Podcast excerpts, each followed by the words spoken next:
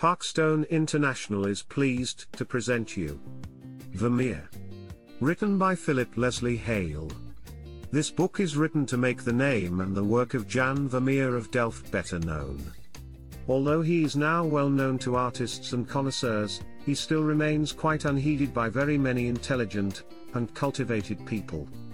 It is to overcome, if possible, this neglect, to bring the man and his work home to people, and to tell so far as may be the curious story of this artist's disappearance and of his later reappearance, that the following pages have been written.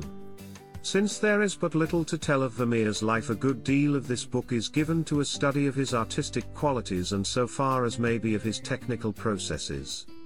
His particular qualities, his design, his study of edges, his intuition for color values, his peculiar and very personal system of color arrangement, are very characteristic and have not perhaps been overmuch dwelt on by previous writers.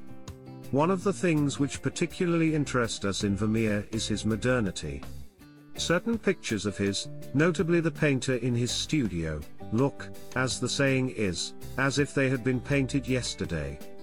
And it is not only that the color looks freshly laid on, but that it has been seen and understood as we moderns see and understand color.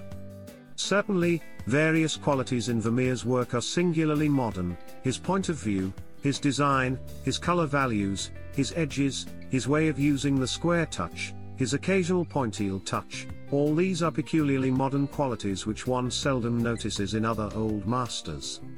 Perhaps then, we particularly admire Vermeer because he has attacked what seem to us distinctly modern problems or motifs and solved them, on the whole, in a modern way.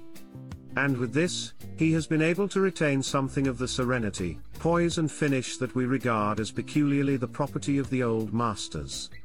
Our modern work is petulant, that of the masters was serene.